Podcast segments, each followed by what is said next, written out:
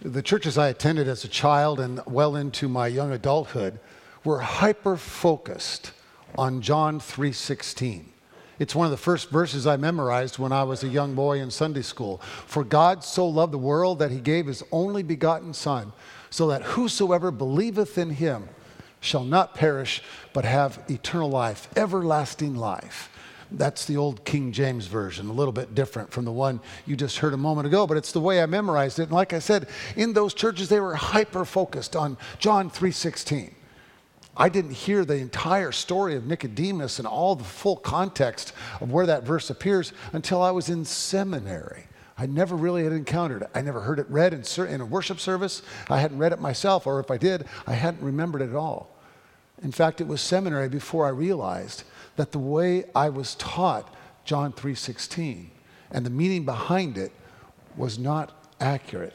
I was in my 20s, my late 20s before someone pointed this out to me. It used to be that Tom Long's a good, a good theologian. He says that John 3:16 was often interpreted in many churches, especially in the South where he grew up, with a sort of crisis theology, sort of a, in his words, a blood-saturated theology. You better turn your heart to Jesus now. You better believe in Jesus, and if you don't, you're going to suffer eternal torment. That was the basic theology I heard too. That's the way it was taught. Turn or burn. But it's fascinating if you listen to the entire text and hear the story as it unfolds, we find that it's something else completely different. What was the last verse that Tracy just read? For God did not send God's Son to condemn, but to save. There, there is a crisis theology here, but the crisis is not that God is up in heaven somewhere waiting for you to make the right choice, to believe the right things, to finally figure it out and, and give your heart to Jesus and accept Jesus as your personal Lord and Savior. No, the crisis is God is coming to us. God is coming to you. That's the promise. It's a, it's a beautiful promise. It's, it, it, is, it is the full description of the grace of God, of the goodness of God, of the love of God. But sometimes, sometimes even that can be frightening. Even that can cause us to feel like we're in crisis. Nicodemus comes to Jesus at night for a conversation. Uh, note this, I'll get back to this later, but I want you to see that oftentimes throughout the Gospel of John, things happen in the light of day and in the dark of night. John uh, often is making a, a, very serious theological point here. The fact that Nicodemus comes at night is a hint to us that maybe Nicodemus is frightened or worried, embarrassed, maybe, upset. There might be something tugging at his soul, something going on in his heart and mind. And that's why he comes to Jesus at night for a conversation. It's shrouded in mystery and uh, sort of the question of what's really going on. By the way, the text says that Nicodemus was a Pharisee. We hear that word, in fact, you can look it up in a dictionary. Uh, we hear that word in our English language, and we think of somebody who's judgmental, who's holier than thou, sort of sanctimonious and hyper religious. Well, there were Pharisees like that, just like there are people today in Christianity who are like that, and in Judaism, and in Islam, and just about any religion has super sanctimonious, holier than thou folks. The Pharisees, for the most part, in Jesus' day, were people like us educated, kind, caring, tithing, people who cared for their, their friends and neighbors. In Jesus' day, a Pharisee was somebody you wanted to know. Usually, most of the time, they were highly respected. So, this respected teacher, this man of faith, comes to Jesus at night and, it, and, it's fascinating the way the, the conversation unfolds. He comes and says, uh, Now, uh, Lord, we, we know that you must be from God because only one from God could do what you do. It's like he's wanting to get into a theological conversation. It's as though he wants to, to uh, get Jesus to talk with him about these deep, serious uh, theological ideas. And, and Jesus doesn't, doesn't doesn't fall for it all. He doesn't get into it. Now, there's nothing wrong with those kinds of conversations. I still have them with my wife, Julie. Sometimes they go late into the night. I remember when I was in seminary, 25 is when I started. I still had braces, uh, but I wanted to look older. Isn't it funny how when you're younger, you want to look older, and when you're older, you can't believe that? Anyway. I, I, grew a beard and I started smoking a pipe and I tried to talk like this and have serious conversations. That's kind of what that's kind of what Nicodemus is doing. Maybe I don't know if he has a beard and a pipe or not, but he wants to get into one of these these self-important conversations with Jesus about things that really matter theologically speaking. Jesus sees that there's something else going on. I think that's why John lets us know that this conversation happens in the dark at night. There's really something else happening in Nicodemus's life. Have you ever had a conversation with someone like that before? Where you just knew, you, maybe it was your spouse, your husband, your wife, best friend, a, a child, or a parent, and you just knew they're, kind of wandering around and they're not really, you're not really sure exactly what they're talking about, or it's all surface level, or it's nice and complimentary. You know, Nicodemus offers Jesus a compliment, but you just know inside there's something else happening. I remember uh, a couple coming to see me. I was going to do their wedding. They weren't members of the church I was serving, but that church, like this one, welcomes people to come in and, and, uh, and allows them to be a part of our ministry and, and have one of our pastors be their uh, officiant for their wedding. And that church, like this one, also did the Prepare and Enrich premarital uh, uh, counseling program. A very, very helpful inventory that helped couples see their strengths and their growth areas. And so I met with this couple and we were going through the Prepare and Enrich inventory, but I had that, that nagging feeling just kind of pulling on me. Something, there just we went to the strengths, we're going to the growth areas, but there's something. I just knew something was there. Couldn't get quite to it. Our session went long, about 90 minutes, should have been an hour. As they left, the bride turned, right there in my office door. I can still see her turn around and said, um, my, my fiance has been addicted to cocaine for a long time, and he was so high last week he passed out in his car and parked on the side of the road and, and slept. Do you think that's a problem? I said, Perhaps. Come on back in. Yeah, that's, that's what's going on with, with Nicodemus. He's come to see Jesus, but there's something else. He sees in Jesus a life that he wants. There's something about the way that Jesus is living his life. In, in John chapter 2, for example, right before John 3, Jesus goes to the wedding at Cana. and You remember this story. They, they run out of wine. It's going to be an embarrassment for the couple. And what does Jesus do? Oh, just quietly. No fanfare. Doesn't make a big deal about it. Water is changed to wine and the party continues. It, John says that was the first of his signs. Look at that sign. It's Jesus about making sure we can celebrate and enjoy to enjoy each other. It was 180 gallons of wine, so it was going to be a serious enjoyment party as far as that goes. And then, right at the second half of John chapter 2, it's that story of Jesus in the temple overturning tables. He, with anger, he, he pushes all the sellers out of, the, out of the temple. Now, people think, oh, that means you're not supposed to sell things in church. That's not what it means.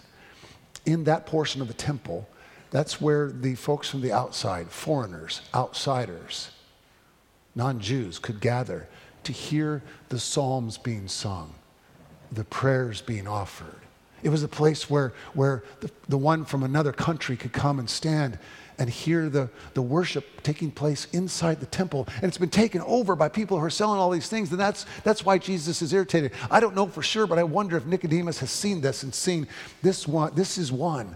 This is one who is inviting us to a new way of life. So Jesus gets into the conversation. and He says, Now, now Nicodemus, let me be clear. You need to be born from above. Now, Nicodemus is smart. Maybe he intentionally misunderstands. I don't know. But he says, How can one be born again? That's the way it was in the old King James. How can one be born again? What's really going on here? And then we, the, Jesus says a few more, and he gets to verse 7, and the grammar changes. No longer is it just Nicodemus and Jesus, you and you and you having a conversation. It's now the you changes to all y'all. He's, it's, all, it's as though Jesus is having this conversation with Nicodemus up on the stage, and then he turns out to the congregation, to the disciples, and in some sense to us, and says, Now, don't be surprised, all of you, that I said you must be born from above. For the Spirit goes where the Spirit goes. The wind blows wherever it will. God is like that, and that you must be born again in that way. You must be given a new life in that way. Born from above is an invitation to allow ourselves to be defined by the idea that we are already God's children. that God's love has already been given to us. God's love goes wherever it wants. It goes here, there, and some, eventually it's going to come through you, and you'll be invited in some mysterious way to let that love inform you and how you live. You know, the, the last well, 150 years or so uh, of evangelical Christianity in the United States has gotten that message confused. It was Tony Campolo, the great Baptist evangelical preacher, who said, we sometimes misunderstand Jesus' message. Jesus' message was not about how to make our way into heaven how to, how, to, how to get into heaven, Jesus was more concerned and always concerned about how we live today, how we can together transform the world today in this place through the power of love, through the courage of faith, through the goodness of grace in, in our families, in our communities, even in our world. That's what Jesus wants Nicodemus to understand. It's an invitation to this new life, to this new way of being. Now, I mentioned the way that John uses light and dark in, throughout his gospel. Nicodemus comes at night. John wants us to see that in the night, things are confusing, things are difficult. In the night, we can almost pretend like the things we never want to be exposed to light almost aren't there. My, my joke, my standard joke is in the darkness, I have thick, dark brown hair, which is kind of silly because even when I had hair, it was strawberry blonde. And by the time I was in college, I knew it was, it was going away and was going to be gone for, forever. That's a silly illustration, but think about this. Think of it this way. I remember a, a, a college group coming to my dad's church on a mission trip in the summer back in the 1970s.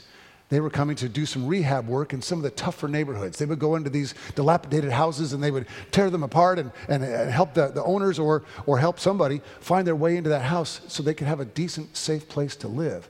I, I, remember helping one, one of the work groups one day and going into this dilapidated house, and we are all looking around for light switches. Well, there's no power, there's no light at all. It's very dark, even though it's the middle of the day. I walked over to the kitchen, and there were some, uh, to the uh, living room window, rather, and there were some curtains there, and I pulled them wide open, and, and light, sunlight just filled the room. And unfortunately, it also pointed out that there were rats and roaches everywhere. And what did they do, though? They scattered away. They ran and hid. You see, that, that's, that's, what, that, that's why sometimes the crisis of God coming to us, of Jesus coming to us, is difficult because it means that somebody's going to open the curtains of our soul. It means that we're going to have to look at our full self, not in fear, not in worry, not that somehow God's going to, get after us for not doing the right thing or believing the right thing. No, no, no. But that we'll be invited instead to live in that light to let that light show us the way on how we might live within the world. That's the invitation being given. It could feel like a crisis. John Buchanan was a great preacher at, at Fourth Presbyterian Church in Chicago for many years. He tells the story of, of baptizing a, a child, but on this particular day, the child is two years old. It's a two year old little boy. They go down in the chancel, and the deacon comes up with the water, and, and, and Pastor John takes his hand and baptizes the little boy. Uh, you are a child of God, he proclaims. Takes a little more water, puts his hand on the little boy's head. You will be comforted by the Spirit. Third time, little water. And you now belong to Jesus Christ. And the two year old boy said, Uh oh. I love that story because he's speaking for us. You now belong to Christ. We are a part of Christ's family. We are a part of the family of God. And that's an uh oh experience because that means somebody's going to rip open those curtains and let the light come bathing all of us. It is an invitation from the very foundation of grace itself. I've told some of you about the time that I was the theologian in residence at the Riverside Christian Church in Sweet Home, Oregon. My friend Skip Stock was a, leader in that church. Skip had, uh, was, a, was in the lumber business. His family uh, owned a lumber mill there in, in Sweet Home. And, and in the midst of that work, though, as an adult, he decided to go to seminary and became uh, a youth minister in Southern California. That's where I first met him when I was in junior high. He ran the Christian church camp that our youth group went to every summer for a week or two. And I just thought Skip was the coolest guy ever. He was just cool and hip and fun. But at some point, he just got burnt out on church and a few years later, he went back to Sweet Home and got back in the lumber business. And his home church, the one that he'd grown up in, had sort of transformed from this sweet, kind, gracious community into this angry, mean, very judgmental, theologically judgmental church. Skip decided to start his own church. Didn't want to build a building, didn't want to spend the money. Well, Skip owned a private airstrip. He had a couple of hangars where he kept his planes. He turned one of the hangars into a sanctuary went out and bought about 400 plastic chairs, you know, those cheap plastic chairs, filled it there, put together a beautiful little communion table at the front. And on beautiful Sundays, in fact, this happened the Sunday that I preached there as their theologian in residence, he would open up the, the hangar doors behind the, the chancel, behind the little, the little stand for that they would call the pulpit and their table. And you've got this unbelievable view. Was, I was there in, a, in June. It was about 70 degrees, no humidity, the Cascade Mountains out here. It kind of looked just like heaven anyway, on that first day, I was going to be there to preach every night that week. On that first day, that Sunday morning, I preached a sermon on John 3:16. And one of the things I said to the congregation was, there's nothing you can do to make God love you more. And there's nothing you can do to make God love you less. And there were stories in other parts of the sermon, but that was the heart of what I wanted them to hear. At the end, I didn't know this was going to happen, but the, the, the one who was uh, the pastor of the church she came up to the table and she gave an altar call. I, I, couldn't believe it. Skip didn't tell me that they did altar calls. I hadn't been in an altar call since I was a, in, a college student. What, what's going to happen? How can they give an altar call based on my preaching? I'm this crazy liberal guy from California. What, uh, an altar call? What is this about? But she was so sweet in the way she gave it. She said, You heard Pastor Glenn this morning preach on love. Is there anyone here this morning who wants more love in their life? Is there anyone here who is maybe even desperate for love? I, I, wish you could have seen that congregation. Every one of those plastic chairs was filled. There had to be 400 people there. And every walk of life. There were addicts and alcoholics. There were young mothers and, and old retired businessmen. You, you know, you, there was a couple of guys there looked like they just rode in with the Hells Angels, all leather. One of them had a, a knife strapped to his thigh. A tough crowd, a fun crowd.